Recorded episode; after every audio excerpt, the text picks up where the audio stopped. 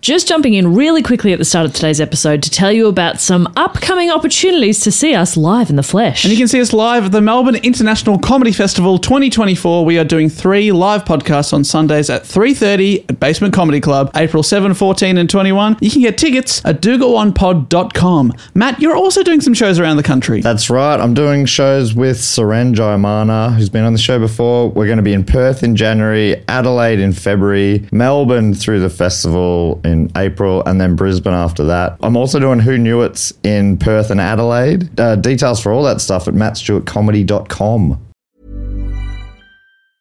As a person with a very deep voice, I'm hired all the time for advertising campaigns. But a deep voice doesn't sell B2B, and advertising on the wrong platform doesn't sell B2B either. That's why, if you're a B2B marketer, you should use LinkedIn ads. LinkedIn has the targeting capabilities to help you reach the world's largest professional audience. That's right, over 70 million decision makers all in one place. All the big wigs, then medium wigs, also small wigs who are on the path to becoming big wigs. Okay, that's enough about Wix. LinkedIn ads allows you to focus on getting your B2B message to the right people. So, does that mean you should use ads on LinkedIn instead of hiring me, the man with the deepest voice in the world?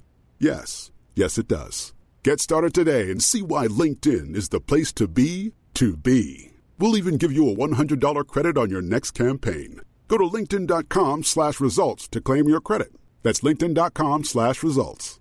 Terms and conditions apply. This podcast is part of the Planet Broadcasting Network. Visit planetbcasting.com for more podcasts from our great mates.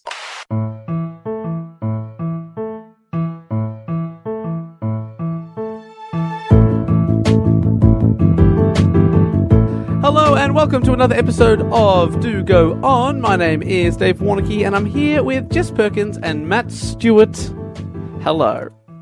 Hello. Hel- Good evening. It's really good to be here. A pleasure, as always. You It know, is. I think some people think that this is your show, and we're like g- sort of like permanent Recurring guest guests. hosts. Yeah. Recurring guest. Oh, that's good. Don't you think that's weird, Dave? Do you want to set the record straight now and just let everyone know that that Jess and I are as, if not more, important than you? Yeah. Let them know that we're as, if not more, important than you. So you're co-stars. So you want? If is that what you not- want? Even slightly higher stars. Mm-hmm. No, no, no. I think the credits would go. Do go on. Starring Dave Warnocky, Interesting. co-starring Matt Stewart, And- special guest no, star. No, no, no, no, Jess no, no, no, no, Perkins. no, no. I want and introducing. Yeah, and Oh, introducing I want you. introduced. Every Introducing. week, 100 weeks in a row. Could we could we do it like this? Uh, starring Dave Warnocky, introducing Jess Perkins, and as old man Matt Stewart. That's great. My favourite ones are when the last bit of the credits. Yeah. For some reason, the only one that says "and as" and their character name. For some reason, I never Yeah. got why that and was. it's TJ Swithers, Matt Stewart. You're like, what? Yeah. Who are the others? And as old man. No, I would like it to be the original Gilligan's Island style, which is, um, and the rest. The rest were two more people. that is say brutal. it. So later on, when the show got popular, they would change and the rest to the Professor and Marianne. But before that, the Professor and Marianne with the rest. Oh, that's brutal. Ah. They've named six people, and then there's two more. Just, Just name, name, them. two more. Uh, Maybe or when don't they- name them all. So Dave, Matt, and the rest. And the Jess. oh, that's good. yeah. the jest. You Yeah. are the jest of the program, aren't you? Of the program. Would you call this a program? Today on today's program. Let's get cracking with this show. I think it's quite a big report, Okay. and I think it's a really good one. And holy shit, I'm nervous about it because it is. It ex- my brain was exploding. You know those ones where you're like f- following rabbits everywhere down the holes, the rabbit holes, and Right. I was. Down know. the holes. Oh, hang on. So yeah, it, it's just a real. sp- It's a bit, it was a bit of a sprawling thing. I think I've I've found a few nuggets in this, Few nugs. a few little nuggies, and um, you know, delicious. So let's get on with it. Okay. Can I ask you guys a question? Well, we do always start with a question, so that would be traditional, yes. All right. Well, this will this will this is basically asking the question: Have you guys heard of this topic? But I'll ask the question and see because and you guys give me shit for not writing questions. uh, well, I've written it. all right, no, That's well wrong. played. The words are here on the Okay, screen. uh, yeah, no, I can't argue. Because I, I hadn't heard of this at all. Uh, Okay. the question is: What secret department did Winston Churchill set up to help win World War II for the Allies? Winnie Boys. The Winnie Blues. That's a that's a cigarette brand in Australia. the Churchill chaps. oh my god, I made Matt laugh. you never make Matt laugh.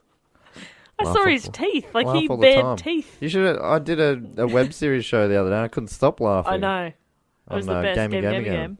You really laughed. That was nice. I Oh, really It's laughed. nice Adam to Knox see. was on there. Actually, everyone, Kate Dennett and and uh, Evan Munro Smith were all in fine form, Yeah. making me bloody lol hard. Dave, any idea? Would- Uh, Do you g- know Have it? you heard of the Churchill chaps? Uh, Gallipoli 2.0, even more fucked than the first time.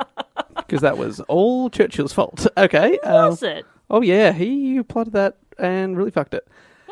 No. What? Um, the topic as suggested. Churchill chaps. Hmm. This wasn't the official name, but this is sort of an unofficial name of it. The Ministry of Ungentlemanly Warfare. Oh, that is a cool title. That's- Oh, you know what? I'm gonna, I'm gonna, I'm gonna admit that it's better than Churchill chaps.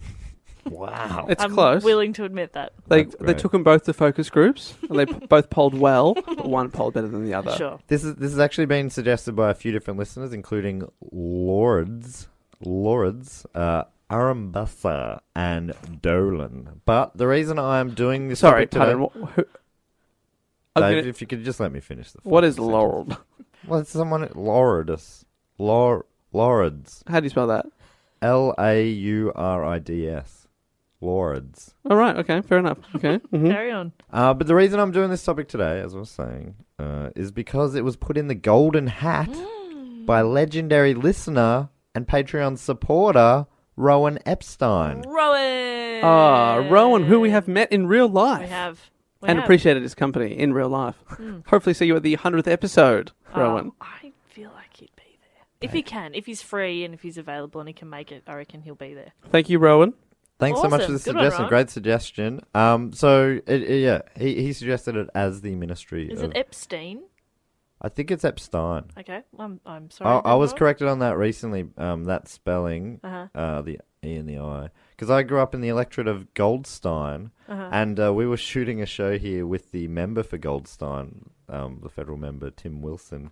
He was uh, here shooting, and I, I'm like, "Oh, I grew up in Goldstein. He's like, actually, it's it's pronounced Goldstein. the Special Operations Executive is what it was more officially known as. Special opposite. So the S O E, the Special Operations SOE. Executive. Yeah, I can see why the ungentlemanly warfare is really stuck. yeah. It sounds like a movie franchise. you It's know? also and this is closer to what Jess was saying, but it's some some people have called it Churchill's Secret Army, which is it's pretty close to the Churchill chaps, which I I'm happy to go with if you like. I'm ha- I want to. Yes, please. The Churchill chaps were formed uh, when three secret British war departments merged after the start of World War Two, so soon after the start. Mm. Um, these departments were How did they know of each other if they were all secret? well, the people from above were merging. It was Churchill. Oh, I'm sorry, Jess. That's really.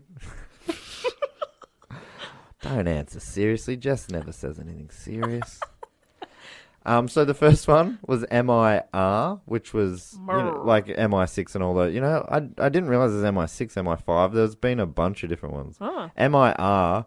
Uh, MI is military intelligence, and the R is research. oh fuck! Sorry Nah, that's all right. I wouldn't have got that. um, which is a department of the War Office that was charged with researching guerrilla warfare. Um, also, Department EH, which is named after the, the building it was, was set up in. So it's pretty boring. What should we call it? Don't remember. Hey, that's fine. Says EH. Yeah. We got it. Nailed it. Um, which no was- one will ever know where we, where our headquarters are either. And that's lunch. That was a propaganda organisation, which was created by the Foreign Office. And We- we- section. a, a company that that's a whole job is to come up with like catchy slogans. Let's call it EH. EH. Great. in. Uh, and then thirdly, Section D, which I like. Um, I love I love Section D. Uh, a propaganda and sabotage arm of the Secret Intelligence Service, aka SIS, aka MI6. Wow, I found it hard to say AKA then. Mm. That was interesting, wasn't it? The can't things you I- learn about yourself. Can't tell if AKA is part of the title of this. AKA MI6. AKA as in also known as Dave. Keep up, mate. Keep up, man. All right. But I was confused. I thought it was AKA AKA MI6, also known as AKA MI6. Well, yeah. As as of now, it is AKA AKA MI6. Those Sail away, sail away. AKA, AKA, AKA my six. I'm so sorry. little Enya there, Dave. How does that make you feel for our Irish listeners? I'm so sorry. Uh, though there were some loose arrangements between the three departments, like they were aware of each other, obviously. They overlapped in objectives, you know, in, at uh, some objectives, and at times they even duplicated each other's work, um, especially the propaganda work of Section D and Department EH. Following the resignation of Neville Chamberlain on May the 10th, 1940, uh, Winston Churchill became the Prime Minister of the United Kingdom. This is uh, about nine months after Britain was already in World War II, which I didn't realise, but that's, I, I'm not so great with World War II stuff. You, you are, Dave, though, from memory. You know a fair bit about it. Oh, You know much about Nev's work? He sort of lo- he lost he he kind of lost he lost the confidence of the parliament and the people a bit, um, and that's He what just- led to Churchill. And you know Stepping what? up. It's just that he needed to just own it. He Just did. be more confident.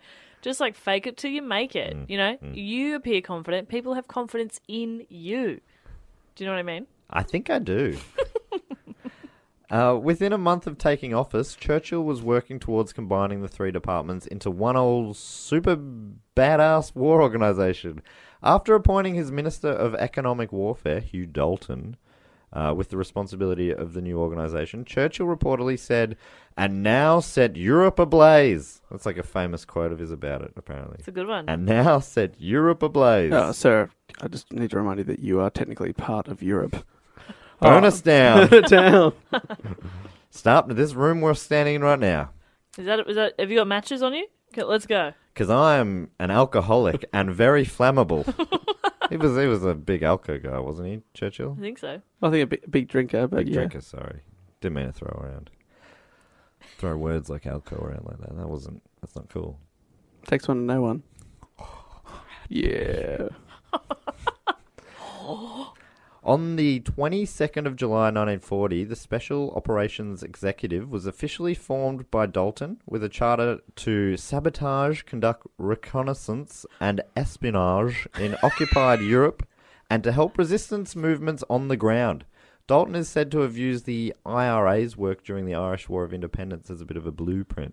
So sorry. Sabotage, Sabotage. espionage, Espionage. and what was the middle one? Conduct reconnaissance. Reconnaissance. Nigel Farage. Off those. Sabotage, sabotage, reconnaissance, and espionage. What's your favourite? Oh, there's three of them. We could have one each. Um, Well, reconnaissance is fucking boring in I like, comparison. yeah, sabotage. It's a lot more safe. Yeah, which I feel like is you. You'd be the safe one. You're not going to go in for any espionage, are you? How do you know I haven't been undercover this whole time? Come on, mate. Oh no. in that outfit. It's just so crazy it might be believable. no one would dress like that. And, really? No one would behave the way he does. Yeah, I reckon they would. In November 1940, as the Nazi Air Force, the Luftwaffe, Great, great phrase, isn't it? it is great. Luftwaffe. It's not quite right, is it? I'm not didn't quite nail it. No, it's Luftwaffe. It's um 99 Luftwaffe balloons. Uh, as the, the Luftwaffe was bombing central London, the Special Operations Executive set up its headquarters in two flats on Baker Street. Baker Street. Oh no, that's not. what was that? Chicago. I You want went the wrong way. Yeah, that's what I was going for.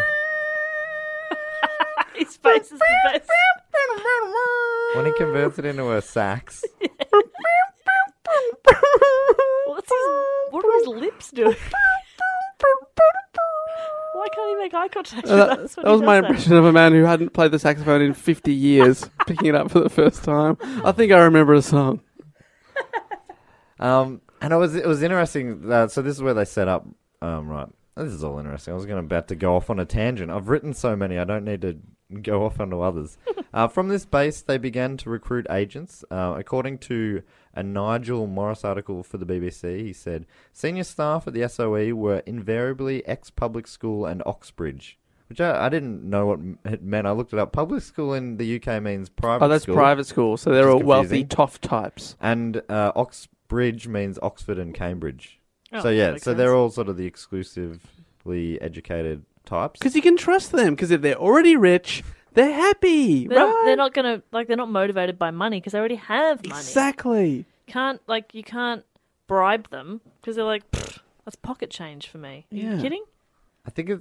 Uh, yeah, well, that that's just the top brass anyway. That's the, the the officers and that sort of stuff. But he goes on to say that the agents came from all walks and included a former chef, an electrician, several journalists, and the daughter of a Brixton motor car dealer. That's pretty cool. It does say, at first I thought it was going to be like, guys, we've got people from all walks of life. Greg knows a chef. So, His personal one. guys, he only just got into Oxford. I really thought Like, so he's pretty average. I really thought Jesse might have the last one there. He it was She's the daughter of a something. wo- this is a woman who probably has her own things, but she's listed here because her dad sold cars. So weird. Oh, her dad did a job. Oh, she's in. It seemed- it just seemed really funny to me. Anyway. Yeah, I noticed you looked straight at me, and I was like, Because normally, whenever someone said "and his wife," you've been like, "What's the fucking wife's name?" So I thought it might have been a similar scenario, but I was wrong. I had written in there, "Pause for Jess to go on rant." the podcast will now be ten minutes shorter than expected. Um, so anyway, it was a bit of a cross section of society. Um, as missions were undertaken behind em- enemy enemy enemy lines, so this is what it was all about. It was about um, little guerrilla um, crews going behind enemy lines and just fucking shit up. All right, so we've got uh, Sarah here. Her dad uh, owns a car dealership. How can we best use her skills? All right, we'll send her into Berlin, and she'll take a car for a spin. And when it's out, uh, she'll put a bomb underneath it. yeah, that'll work. Yeah, good. Does she speak German? Nah. Don't need it. Can she drive? Nah. Nah, no, but her dad, her dad does. So it's all about her dad. Uh, interesting you mentioned that. Obviously, it was important that the agents had a deep knowledge of the country where they would operate. Uh, they needed to speak the language fluently. Yeah, she speaks car.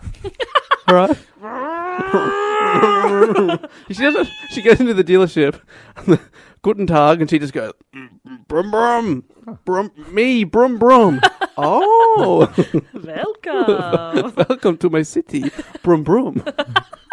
Do you sprechen the broom? Conan Conan the brums brecken. yeah. Uh, Oh yeah.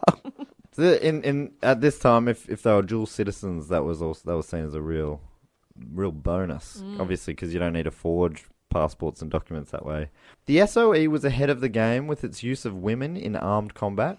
Fuck off. as those sent into the field were trained to use weapons Oh. and in unarmed combat. But I mean, they're still wearing aprons while they do it, so it's okay. But at the time, uh, they would normally make them wear two aprons, so it was Very seen as progressive. being progressive, just just- just the one. And pretty dangerous too.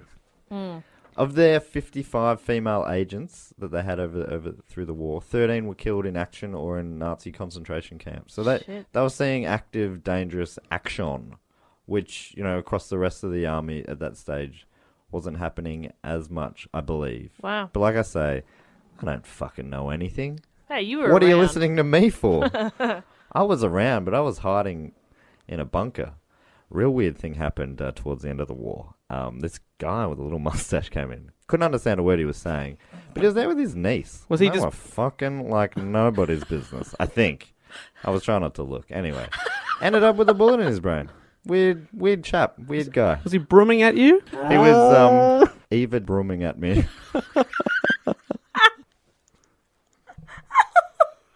Wow.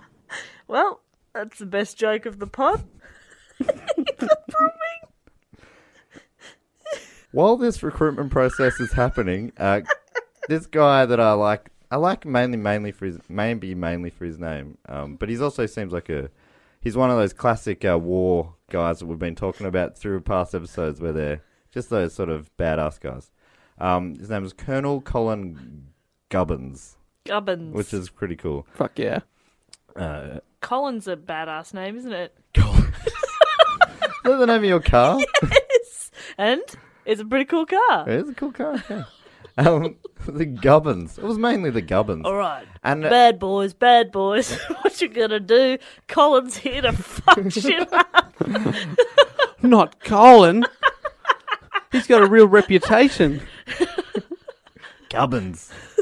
anyway, uh, he was SOE's head of training and operations, uh, and he started turning properties and mansions across the UK into agent training bases. Um, so, according to Morris, new agents were taught how to kill with their bare hands, how to disguise themselves, how to derail a train, and even even how to get out of a pair of handcuffs with a piece of thin wire and a diary pencil. If an agent survived these tests and a grueling parachute course, they were ready to go. They love parachutes in this. A lot of parachuting in. A lot of these missions were Oh. parachute in. But, but not many parachuted out. Which is No. It Oh, It was interesting. quite difficult, Yeah. even with a pencil diary. Yeah, they they they just didn't get it. They taught and they taught real hard. They taught hard, Mm-hmm. but Colin, he teaches hard. yeah, I love the idea that they think that they'll always have a diary pencil on hand. It's Yeah, like, obviously. well, when you're in handcuffs, they they'll they'll expect you to keep a journal. Yeah. It's Dear very Di- difficult to write. Dear diary, day three. still cuffed. Hang on, it's been it's been in my hands all along. SOE also employed scientists to invent weapons of war in what Morris describes as the 007 factor. Unigrads working for the SOE invented devices such as the single shot cigarette pistol and the Sleeping Beauty, which was a submersible canoe. SOE, SOE workshops also created carborundum, which was an abrasive grease that could bring a steam train to an immediate standstill. How? They invented How? Carborundum. grease. Grease, yeah, It was a type apparently. of grease but that's it was gonna stop it. abrasive grease. So if they apparently if there was a certain way that they rubbed it onto the tracks. Rub it the wrong way, eh? Yeah, you gotta you rub it the ru- right rub way. the train the wrong way. yeah, but and stop it. you'll stop it dead in its tracks. Wow. That's fascinating.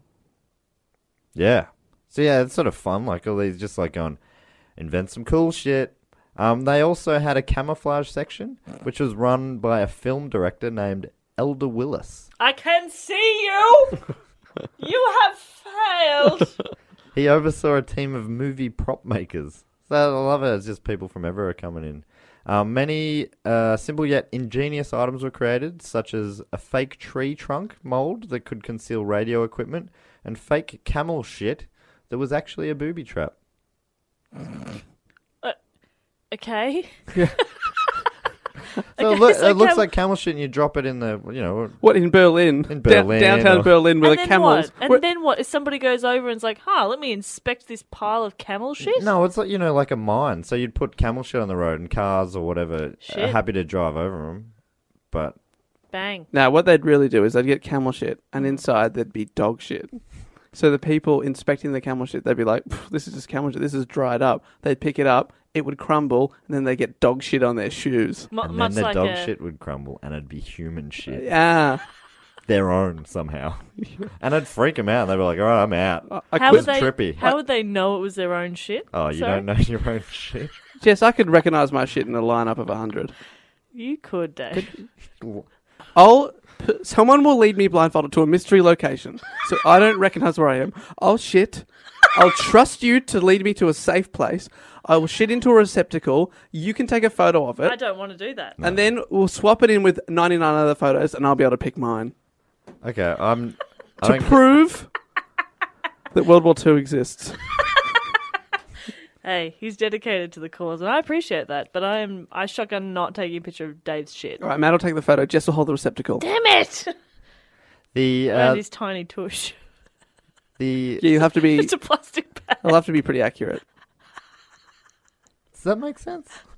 Well, I'll have to be, or or a large receptacle, either or.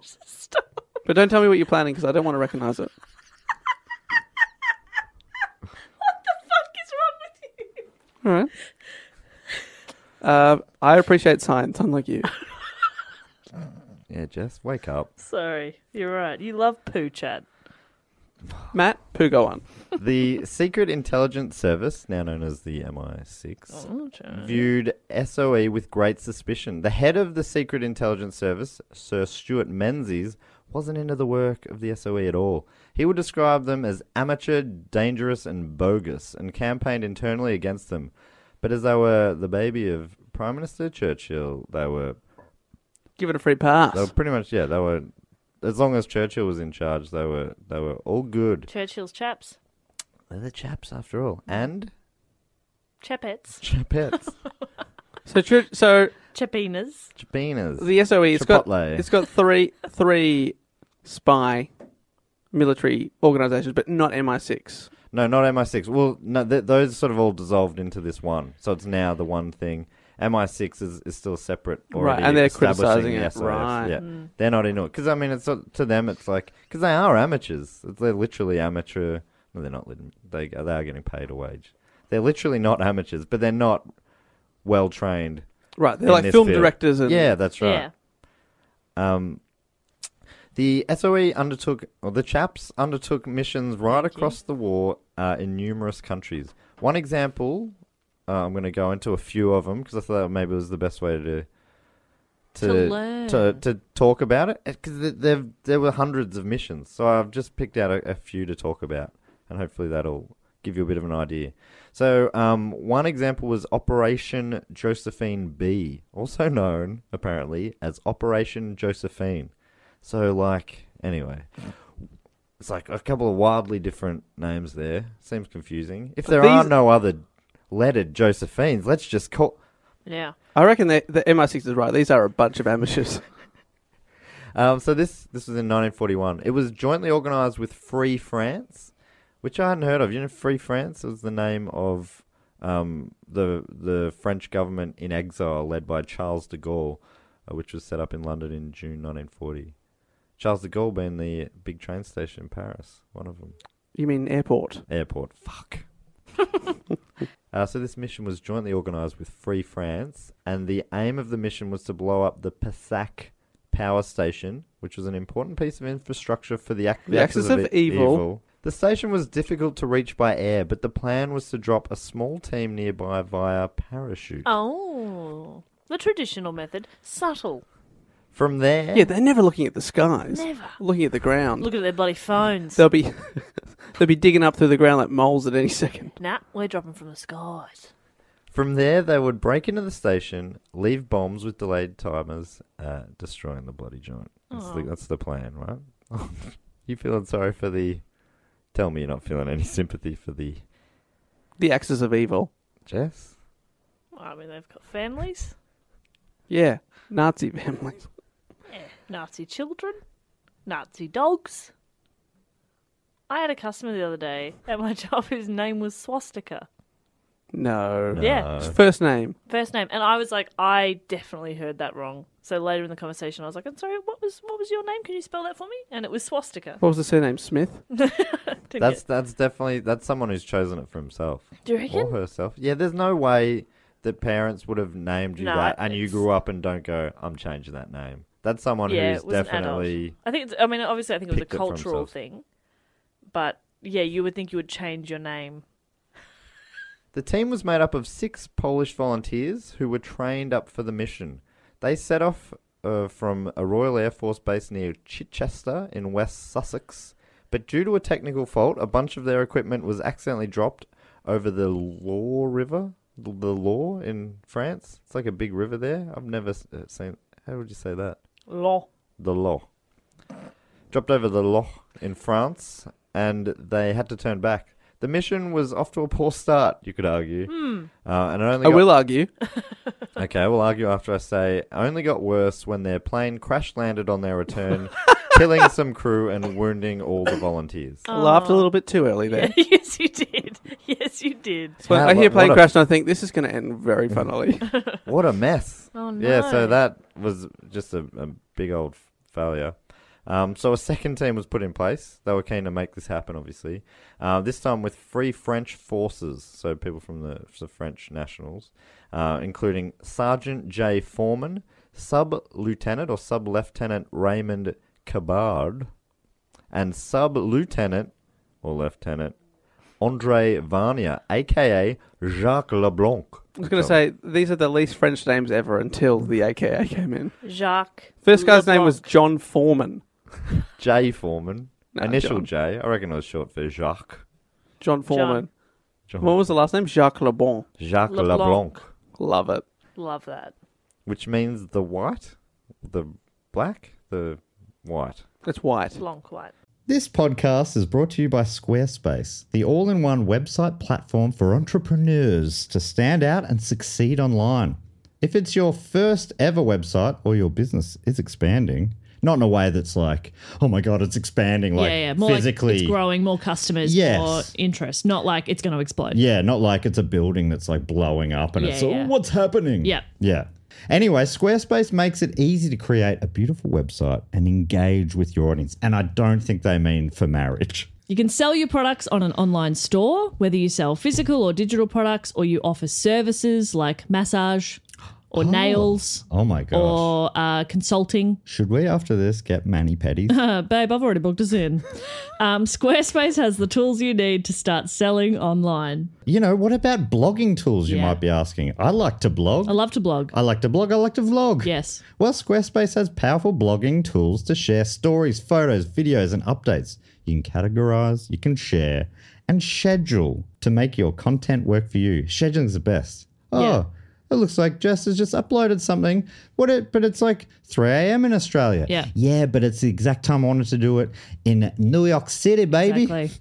Capture that New York market. Yeah. You mentioned vlogging as well. If you're into vlogging, you can organize your video library, showcase your content on beautiful video pages, sell access to your videos with member areas. The possibilities are endless. Now head to squarespace.com slash do go on for a free trial and save 10% on your first purchase of a website or domain.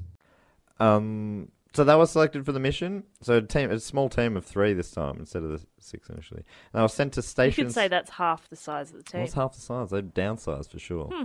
Who's getting better at math? Not, not me. Yeah, you're right. No, you did real well there, Jess. Thank you. Uh, so I was sent to Station 17 for training in industrial sabotage by inventor, engineer, and soldier Cecil Vanderpeer Clark, Oh, the clock ruined it a little bit, didn't it? CVC. I'm just going to call him Cecil. Yeah. He was an interesting guy, this Cecil guy, an inventor, an engineer, a soldier. This guy did it all, and he was a, he was a, he was one of the big dogs A lover. in the in the in the chaps. Um, he, no doubt about that. Uh, he, yeah, he was an interesting guy. He grew up in London and was known to his friends as Nobby. Uh, in between serving, Known to his very close friends as Nobby. in between serving in the first and second wars, he worked as a director at a motoring company in Bedford, where he registered patents relating to engine design. So he's, you know, he's a some, somewhat of a go-getter, the engineering kind of guy, inventing, very industrious. This guy had it all. Um, soon after, he designed his own engine, but shelved the project when he realized big he company shelved the project. wow. up the butt. If that's what is that what you're saying? Yeah, An entire engine. entire engine Up the butt. up the butt. He became Jeez. more machine than man, and that's where it took a real turn. It was a different time, wasn't it? That's a different He time. started speaking car, but not out his mouth. Let me just say that. Out of his butt. Yeah, brum, brum, brum. Brum brum indeed. Uh, so he shelved that project because he, he realized that larger companies would be able to make it happen more economically than he could. He then started his own company designing trailers uh, and caravans as well. And the editor of the Caravan and Trailer magazine met with Cecil for an interview and later described his first impressions of the inventor, saying, Clark at once fascinated me. He was a very large man with rather hesitant speech, who at first struck me as being amiable but not outstandingly bright. The second part of this impression did not last long. Oh, Right, wait, so, he, so he he he He was bright, He was bright. has got to be right. He's in- inventing all this but stuff. he Yeah. doesn't seem He bright. didn't say because he's just the way Hmm. he talks though and stuff. Sounds like sounds like someone else we know, do- doesn't it, Dave? Talks a bit slow, Hmm. amiable but not bright. You know, Yeah, a big man, big man. large. Mm. It's on the tip of my tongue.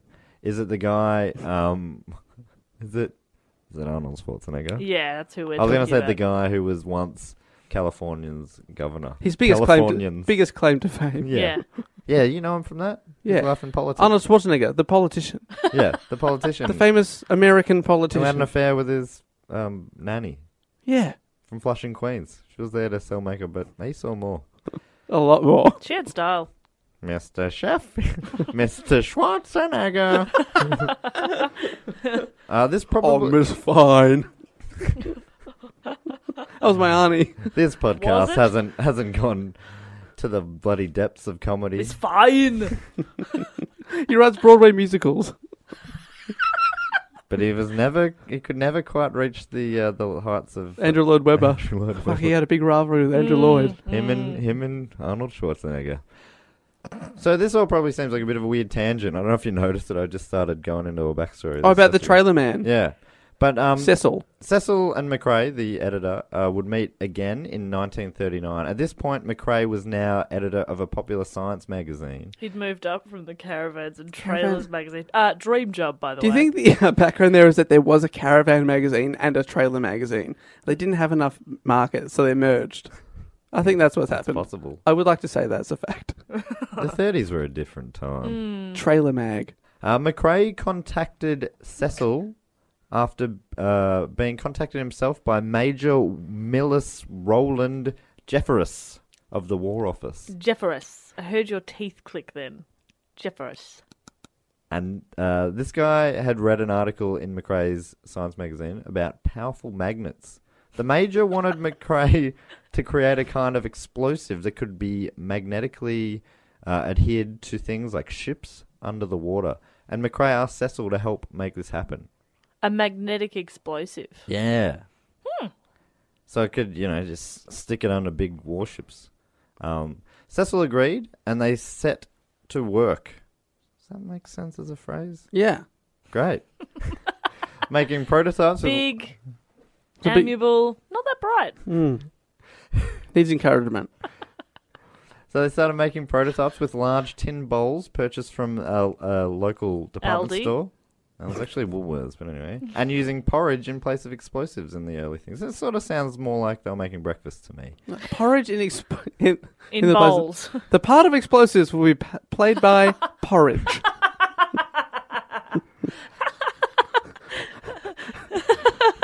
But that's not how you make explosives. Suicide bomber rips open their jacket and they're just covered, covered in, porridge. porridge. They're damp with porridge. Give me the cash or everyone dies. so, are you covered in porridge? Did you spill your Do what he breakfast? says. Do what he says. He looks unhinged. They're rolled oats. Roll dice. Round out. Anyway, they kept working on it and eventually invented this new kind of mine and named it the limpet mine after Ah. the sea snail, uh, known for its ability to adhere to rocks. Uh, so quite similar to the bombs, obviously in that way. Hmm. Um, the They could limpet adhere to mines, rocks. the the limpet mines um, also had a delay mechanism, so that after it had been put in place, the soldier would have time to get away before the explosion, and uh, that is where the sea creature and the mines differed. Sea creature had no timer. You wrote that joke, didn't you? You Yeah. fucking wrote that down. Yeah, write that one down. uh, the sea snail didn't have a delay mechanism, uh, nor did they explode, admittedly. Oh, two differences. Yeah. Yeah, it's interesting. Wait, wait. When you wrote that today, presumably, did you? I wrote two jokes in this report. That was the first of them. Oh, there's another one coming. Yeah, I can't remember where, but there That was a two-parter there. Soon after the limpets had been invented and manufactured, Manufactured. World War II broke. So this was so I've taken you back a step. Oh, it broke. Um the Oh, so they're preparing for World War Two. This is before, yeah, the army came and they, they sort of know um, shit's going down, you know, pre World War Two. How, how, it broke. How are they going to stick it back together? Bit of sticky tape. the World War. When you break your mum's vase, vase. The limpet mines were used in many raids in the war, including Operation Jaywick.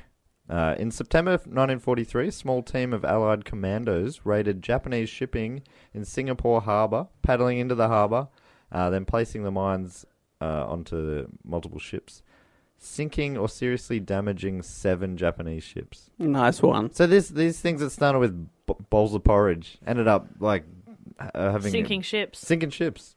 Tell you what, I've had bowls of porridge that have had a similar effect on me. Loose lips sink ships. Uh-huh. If you fill those lips with porridge, you're gonna, you're going to be sunk. Hmm? That's how the saying goes. It is anyway. Um, back to Operation Josephine B, which Oh my god, we started talking Got away about from 14 Farah. minutes ago. um, so the three-man team from Free France were sent to Station 17 for training under Cecil's. So this is- Plan second plan Second group because the Polish people crashed. Yes, the Polish people crash. This is this is team two, the French, um, and uh, under under Cecil they learnt well, and they set off uh, f- uh, on the night of May 11th, parachuting in. They hid their container of equipment, which included these smaller shape-charged limpets uh, that Cecil taught them how to use. I, I s- I assume, don't know that for sure, but you, I guess so. Um, the plan was to obtain bicycles to make a silent getaway, but when they were unable to do so, they couldn't source bicycles, and they also found that the perimeter wall was harder to get over than first thought. Um, you certainly couldn't ride a bicycle over it. because there was a there was a high voltage wire inside the top of the nine foot wall. So you'd have to scale this quite large wall, and then there was a high voltage electric wire that you had to somehow get over as well. So they kind of got a bit disheartened. Um, remember, this, this is the power station we're trying to blow up. Yeah, yeah, That of was so course. long ago that I mentioned that that you might have forgotten, but that's what they're trying to do here. They're trying to fuck that shit up. Um, so they were a bit disheartened by these setbacks, and the three Frenchmen abandoned the mission uh, and set off for Paris. Um, well, we will drink wine. wh- which wa- which was you know Nazi occupied. I'm pretty sure, wasn't it? Oh, yeah, it was, wasn't it? Yes, but Uh, depending That's why depending Free what period. France is in. Yes, it must be then this period then. Yeah. Um, so uh, one of the men, Sergeant J. Foreman, the most French of them all, John Foreman. uh, he, For man. He'd been given an address uh, to go to, uh, if if need be, in Paris, where um, allies would be. And at that address, he met Joel Latac, uh, a member of the Free Franche. Uh, he had recently had to abandon a mission himself. This is um, old mate uh, Latac. Uh, he had to yeah abandon a mission himself recently because of outdated intel. Um, so when he heard that they had abandoned their mission for like kind of less contra- con- concrete reasons, he rallied the team and convinced them to head back and complete their mission. Guys, it's just a wall. He also went along with them to make sure it happened. So all of a sudden now the team is four. The new plan was to commandeer a truck to head up to Passac where the, the power plant was. But when the truck broke down, they uh, they had bicycles instead. So they now had bicycles and they rode there.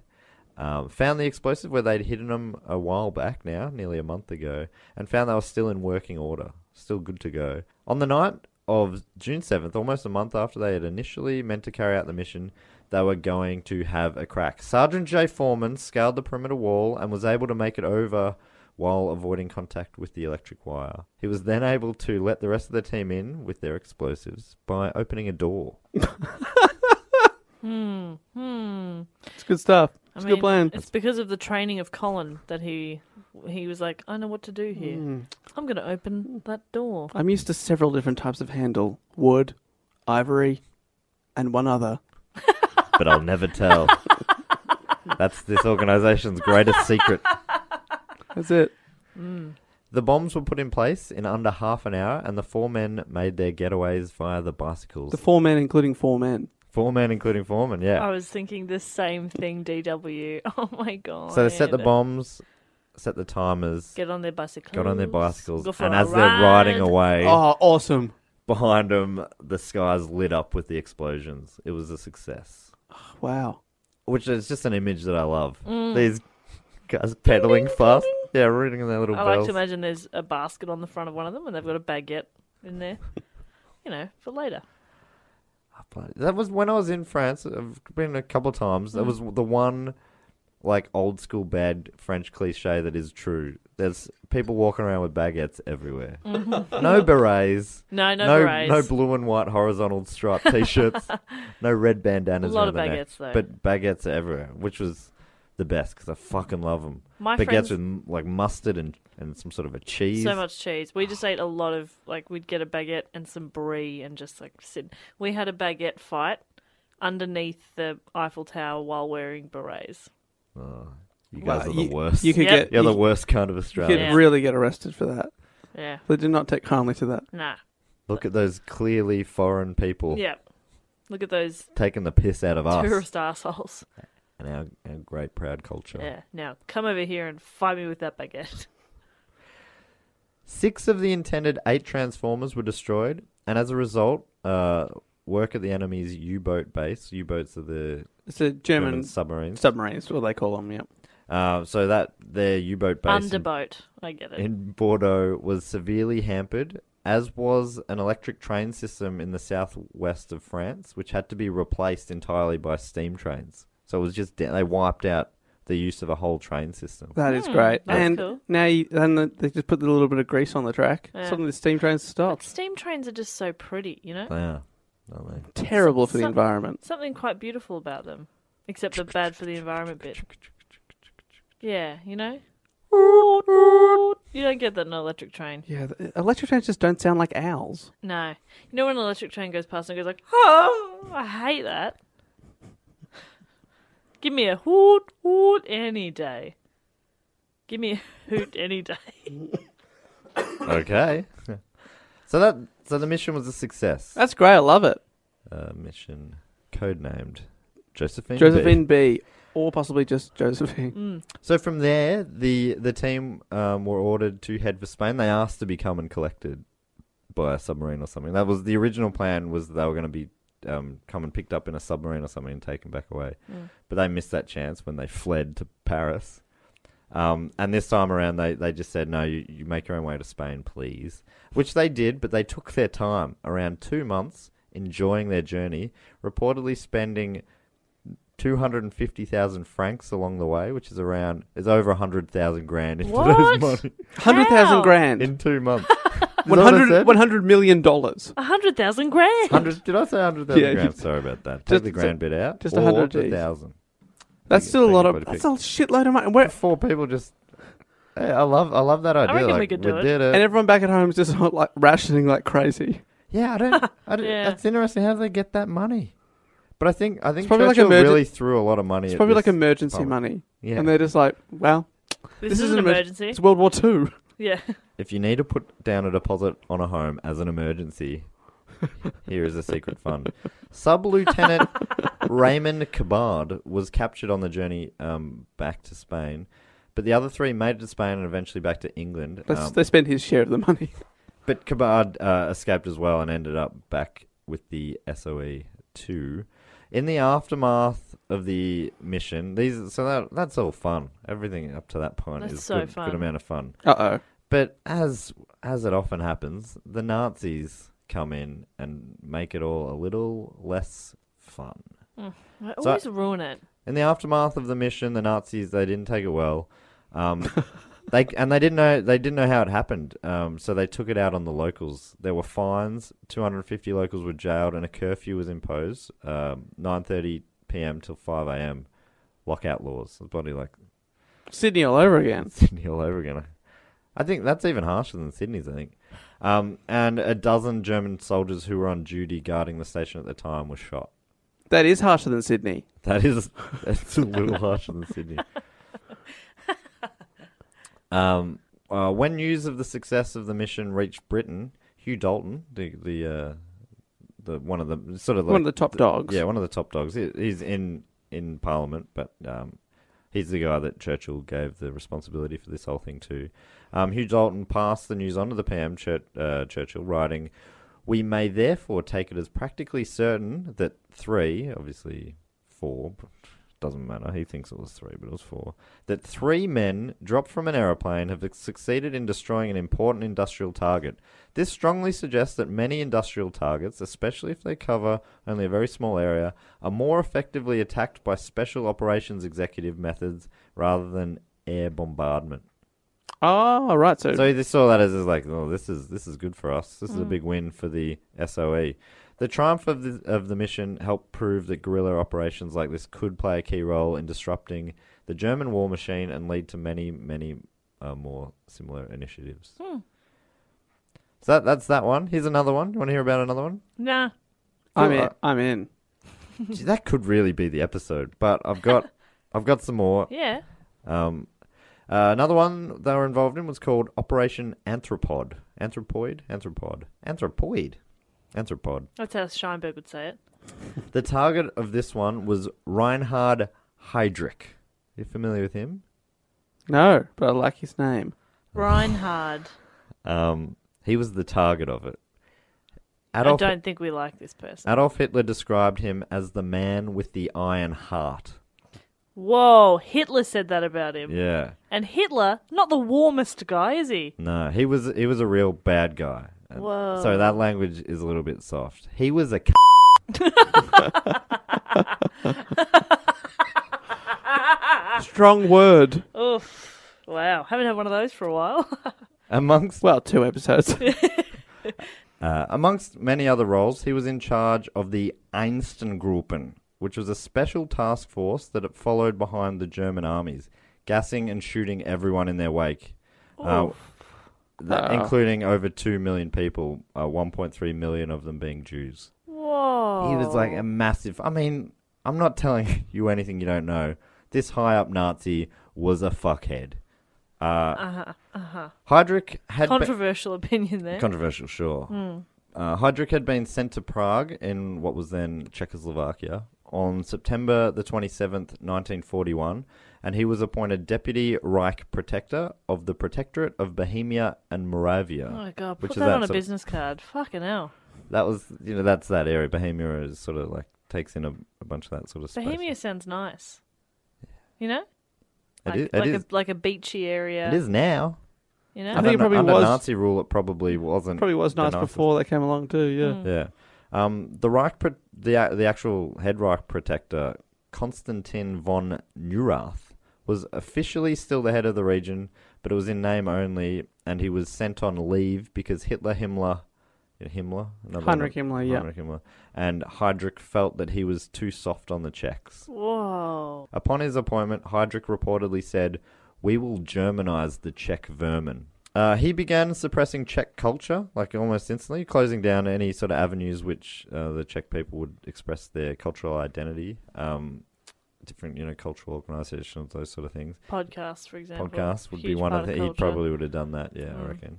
Podcasts would probably want. They yeah. I wonder how that would work. Anyway, uh, he also began executing members of the Czech resistance. Within three days of his arrival in Prague, he had organized the execution of ninety-two people. According to Heydrich's own estimate, more than four thousand people were arrested in his first four months there. Uh, many were executed and others were sent to concentration camps, and he quickly earned the nickname the Butcher of Prague. Oh, that's not a good nickname at all. And you know I love nicknames, but I don't like that one. Yeah, this guy, it just feels like pure evil. Yeah. Um, so he this, and I guess that's part of the reason why he became a target of SOE's Operation Anthropoid. Would he also be the inspiration for Hydra in uh, Captain America? yeah, I, I think, I think wh- who was it? Red Skull. Is that based on someone fr- from? I'm asking Dave. Like, I mean, he look would at me. know. I haven't even seen the Captain America movie. Yeah. oh right. man, you gotta see Captain America. I, um, I'm I'm sure he would have been based on s- some of the maybe all Surely. of them or maybe one of them. Maybe Himmler. Himmler was like he was like he was like he was a comic book evil guy, really, Mm. wasn't he? Um, Dave, watch Captain America, please. All right, I'll do it for you. really good Thank you. movie. For no one else. Anyway, the operation was the brainchild of Francek Moravec. There's some tough names in here, but you're doing really well. But he's a good guy. We're talking. Yes. So he- Anthropoid. he, he's the anthropoid Mm-hmm. guy. He was the head of the Czech intelligence services. Uh, Moravec briefed Colin Gubbins, our man, what's his- Colin. uh, of the SOA, as we told. At this time, apparently, he was a brigadier and in charge of the Czech sections of the organizations. Brigadier. Gubbins was keen to help. On you, Colin. Um, Moravec handpicked a team of 24 from the 2,000 available Czech soldiers based in Britain at the time, and they went on to train at an SOE training camp in Scotland. The main men were a Slovak named Josef Gabchik and a Czech named Karol Svoboda. Look, I, obviously, I'm confident none of these names are quite right. I'm having a crack You're really having a crack. sorry, sorry uh, for any offense caused. The mission, if their families are listening, are like, could you at least get his fucking name right? Uh, the mission was set to go down on the 28th of October 1941. This was uh, Czech Czechoslovakia's um, Independence Day, I think. Uh, and uh, but it was delayed when Svoboda suffered a hen- head injury while training, uh, which meant that he had to be replaced. Uh, and a replacement was found, a, na- a man named Jean Kubis, or Jan, or John, or Jan.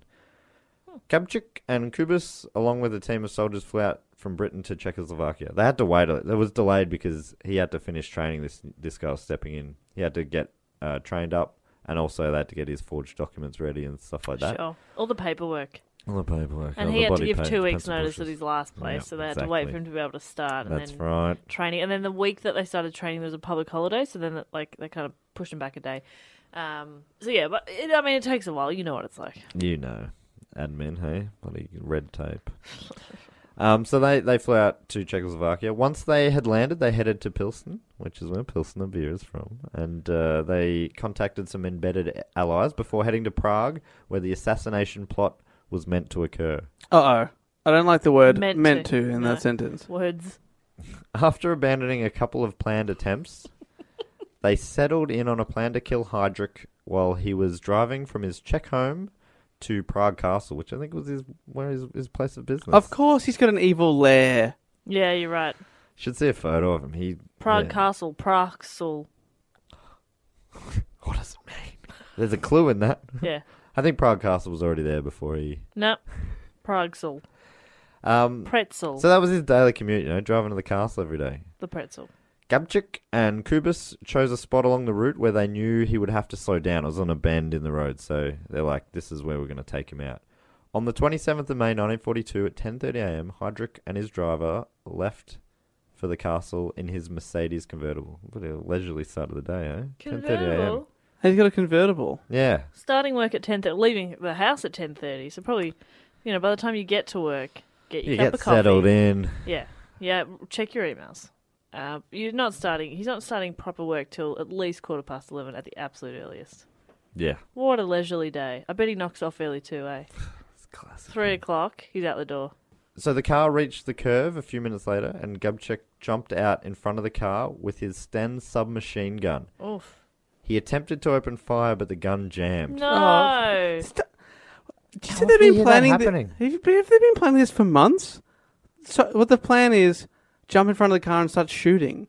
They they What's had the other. training? they, well, I mean the parachuting. The training should The- be how to get the gun to work. Yeah, that- and that hasn't worked. That that'd be a key bit of their training. Um, but maybe this next part was part of the training. They stopped the car so that Heydrich could shoot Gubchek with his pistol. So um, Heid- yeah. So the driver Klein stopped the car. So they're like, oh, what's this idiot. So he just stood up with a pistol and shot him. Uh, that was the plan, but before he could, Kubis Oh. pulled out a grenade from his bag and threw it at the Merc. It went bang. Oh my god. Good throw. It was a pretty good throw. It sent shrapnel into Heydrich, but also into Cubis. Uh, from there, there was a shootout before Cubis fled on bike. Uh, Heydrich's driver chased Gabchik on foot till he cornered him in a butcher shop. There, Gabchik uh, turned around, shot him twice, and escaped. So he got away. Oh wow. Gabchik. Gabchik and Cubis um, were shattered uh, later. They they did both get away. They were shattered later that the attack had failed. Only it hadn't. Heydrich was taken to hospital where it was found that he had suffered major diaphragm, spleen, and lung damage and a fractured rib. Hitler called him the man with the iron heart, but he could now be more accurately called the man with shrapnel in his spleen. Ah, there it is. Joke number two. There's number two. bloody Maddie. good. Maddie. Which I guess is Maddie. kind of similar. he died from his injuries a week later. So fucking suck it, you fuckhead. Couldn't have slow hap- death, Couldn't too. have happened to a nicer guy. A slow death. So As it's, it's bad, isn't it? That they, but I suppose he's so evil that you can feel good about his death. as uh, was the Nazis' MO, they reacted badly and they received dodgy intel that the assassins were from uh, local villages Lidus and Lazaki. I'm so sorry, Czech people. The Nazis destroyed both villages, killing 5,000 people Oh no. and sending most of the rest to brutal Nazi concentration camps. Fuck. Wow, that's awful. Mm.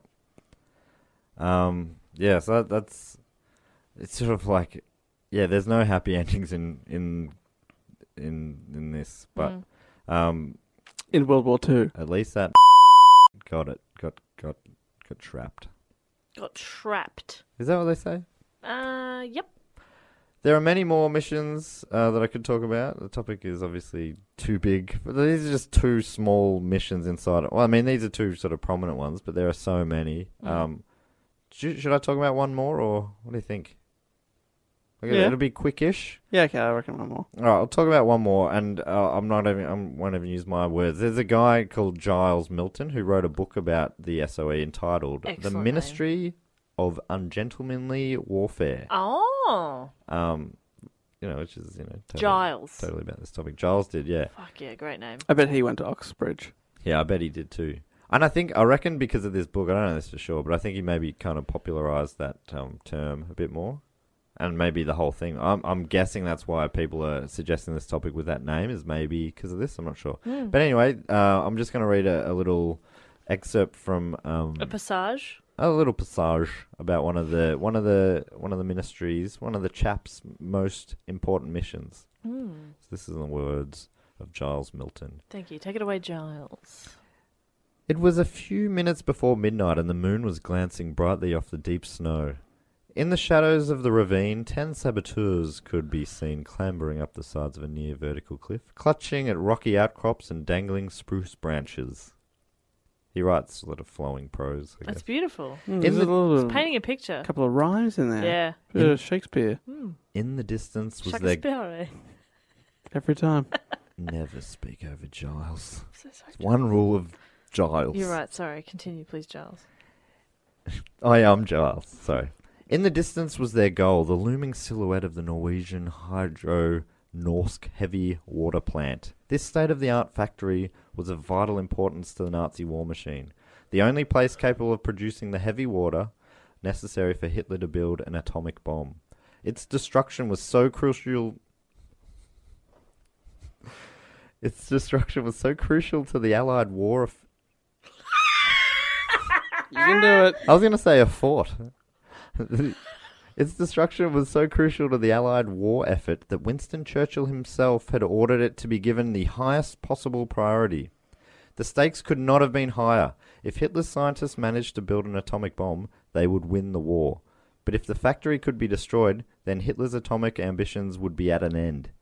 For the mission, Gubbins, a man, Colin, selected his Norwegian saboteurs from men who had fled to England following the Nazi invasion of their country. Their leader was a bold 23 year old named Rocham Ronenberg. He and his comrades were trained by two key members of Gubbins' inner circle, Gubbins, Eric Bill Sykes and William Shanghai Buster Fairbairn. Oh my God. Yes. He's, he's got two nicknames there Shanghai Buster. Shanghai Buster, that's his one nickname, he's the Shanghai Buster, Fuck. That's good. who ran a secret killing school Okay. Oh, wow. Oh no. at Arasig House in the Scottish Highlands. That was one of the training camps for the for Wow. this. Ki- yeah, secret Killing killing, school. school. But yeah, it's Don't like that. it's pretty. Br- it's, I mean, it's funny because all of this is like from one side. You're like, it's obviously written as if some of these people on the Allied team were obviously probably a bit fucked as well. Ronenberg's team was parachuted into the Hardinger Plateau, plateau, landing in the teeth of an Arctic blizzard within striking distance of Norsk Hydro. Their sabotage mission got underway ten days later under the cover of darkness. Darkness. I really like this Giles character that you're putting on. The saboteurs clambered down into the vertiginous gorge below Norse Hydro and then began their treacherous ascent. Unseen by the guards, they reached the plant's perimeter fence, and after using bolt cutters to gain access, they split into two prearranged groups. One led by Ronenberg um, was to break into the plant and blow up the equipment. The other was to provide cover against the Gestapo attack. Ronenberg crept through the ventilation duct and attached the explosives. The charges that had been made at Brickentonbury Manor fitted like a glove, he later said. Oh, good on him. The saboteurs were still inside the plant, their Sten guns trained on the German sentry posts when the explosives detonated. The sausage shaped charges were fabulously destructive, imploding into the machinery and causing catastrophic damage. By the time the alarm was raised, the entire stock of Hitler's heavy water had drained away. There was shards of wiener everywhere. The Norsk Hydro mission was textbook guerrilla warfare, brilliantly planned and masterfully executed. Even the Germans were impressed. The commander of the German troops in Norway, General von Falkenhorst, uh, expressed his admiration for the saboteurs' bravado, calling it the most splendid coup of the war. What? What? Hitler's atomic program had suffered a setback from which it would never recover. Jeez, I imagine Hitler wouldn't have loved that kind of feedback. Especially when you use the English word splendid. Yeah. Well, I thought the coup was rather splendid, Hitler. Oh dear. I shouldn't Oh, have said oh, that. no. I should have said that to your face.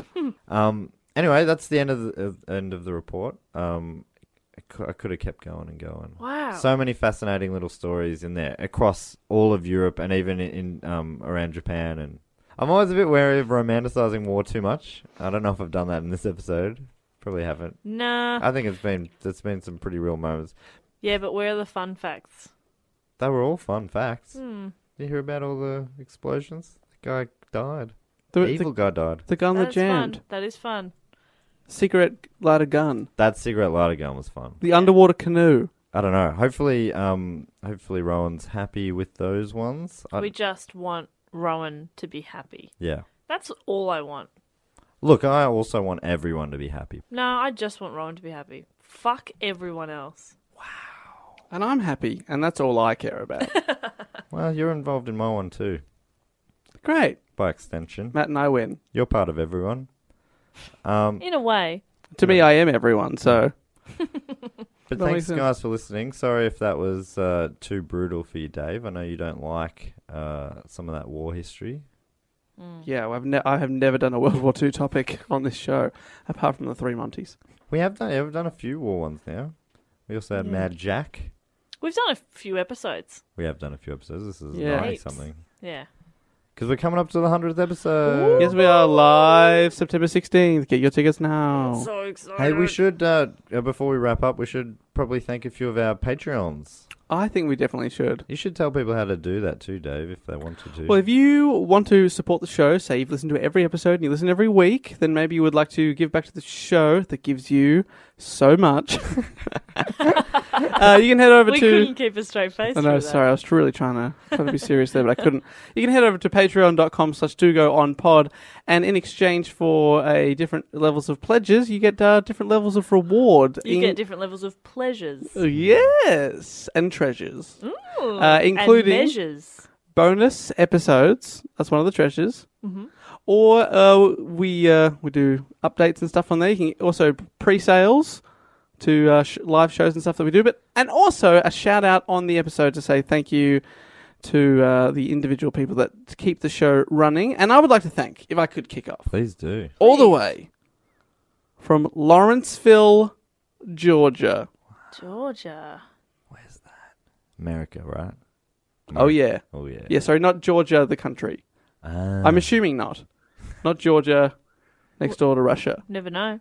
Could be. Anyway, who's from Georgia? I would like to thank, he's the shield Oh my god. of this show. It's Anthony Archield.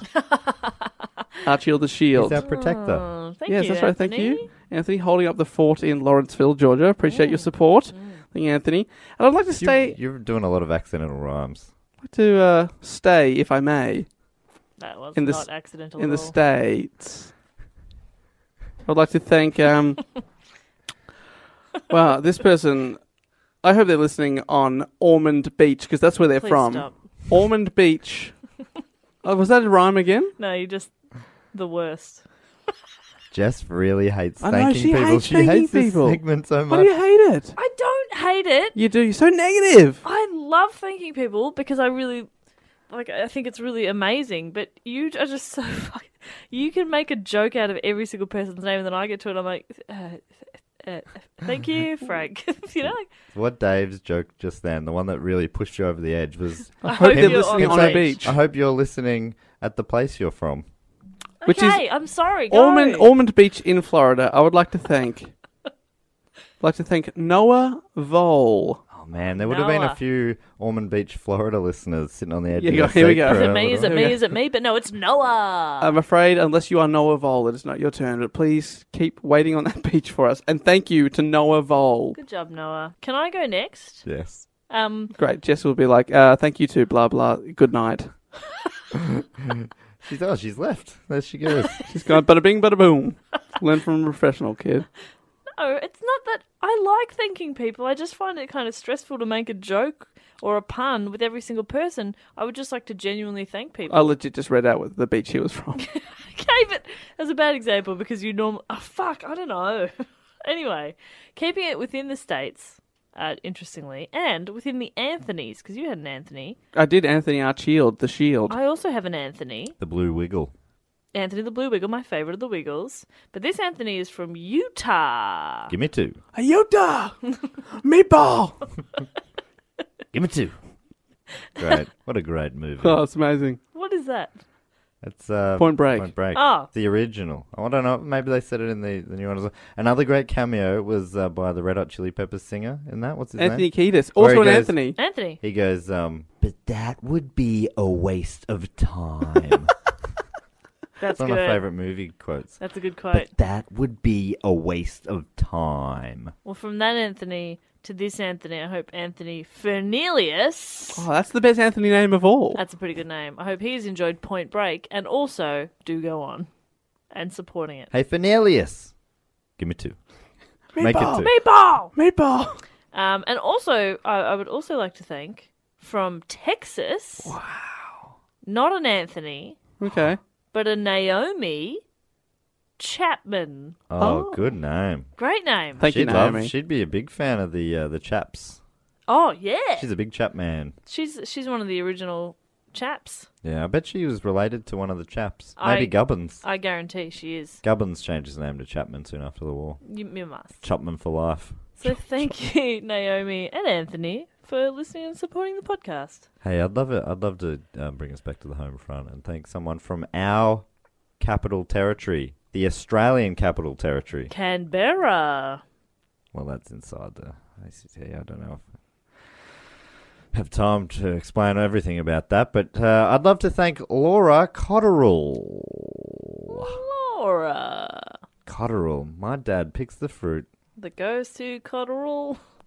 Oh, I went to Codrell. Yeah, that's what I Cotterill. was thinking as well. Ah. that makes a lot more sense. Doesn't make a lot more sense. at all. Then Cotties. Yeah, well, I don't think Laura's giving me any sort of sick feeling. Okay, maybe if that sick feeling is the sick feeling of being supported by a friend Or of the, the, sick podcast. feeling of drinking way too much cordial. yeah, I should have diluted it a bit So more. so you just gotta stop drinking it straight. I mean, Thank it you, makes Laura. me feel alive. Thank you so much, Laura. Thank you, Laura.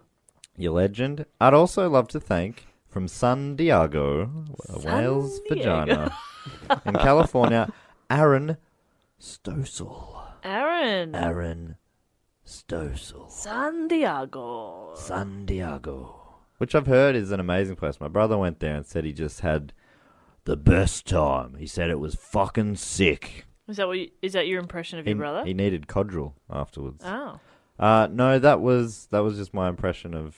Now my brother would have said it like Tom. Tom. He would have been more like, yeah, no, it was really great. Yeah, I had a really good time. Mm-hmm, Yeah, yeah. But you knew what he meant. I knew what he meant. Fucking What he meant was sick. fuck. It was fucking. s- It was hectic, bro. Bro. Thanks, Aaron. Aaron Stosel. I And really like thanks, your Tom. name. I hope I'm saying it right. Yeah, thanks, Tom. He doesn't listen. My sister Alex does. Hey, Alex. Hi, Alex. I know Alex. All right, we all know Alex. I'd like to say hi to Tom for when he finally gets round to listening. He'll get there eventually.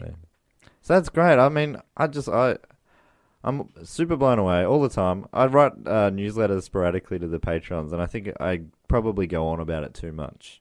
But I'm so fucking blown away by the support Yeah. of these mad dogs. You guys are the best. I think I love you. Oh wow, Matt, be cool. Be cool, Too be soon. Okay, play cool. Cool. Play cool. Hey, cool, cool, cool. All right, Aaron. Now, Aaron, I just think I just thought maybe you know we could see, but maybe one day we could be mates. There we go. Smooth. I'm gonna come to San Diego. No, no, no, no, no. You're on too weird. Now you Okay. can't turn up on his doorstep. Okay. If you're ever in San Can I Diego. go to uh, the Australian Capital Territory and, and visit Laura Cotterill? No, you can't go to a house. It's just. not her house. Maybe I just the word Oh my her God. her territory. And then I'm gonna Okay. piss in it. So now it's my territory, like a dog. Yeah. Yeah, like a mad dog. All right, I'm going to wrap this up, guys. Uh, Good call. Good Good, call. I good reckon. call. Uh, thank you so much for listening, guys. If you want to get in contact or buy a ticket to our 100th show, the uh, Links are all in the description of this episode, but at Do Go On Pod for Twitter, Facebook, and Instagram. You can drop us an email, suggest a topic. We love that. Do Go On Pod at gmail.com. Uh, but yeah, thanks so much for listening, guys. We'll be back with a new report next week. But until then, I will say goodbye. Later. Bye.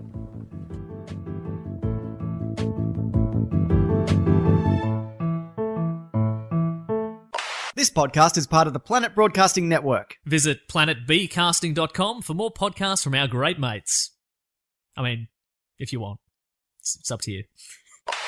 Danger, danger. Sydney sold out. Melbourne's on sale. Matt's coming to Brisbane. High voltage.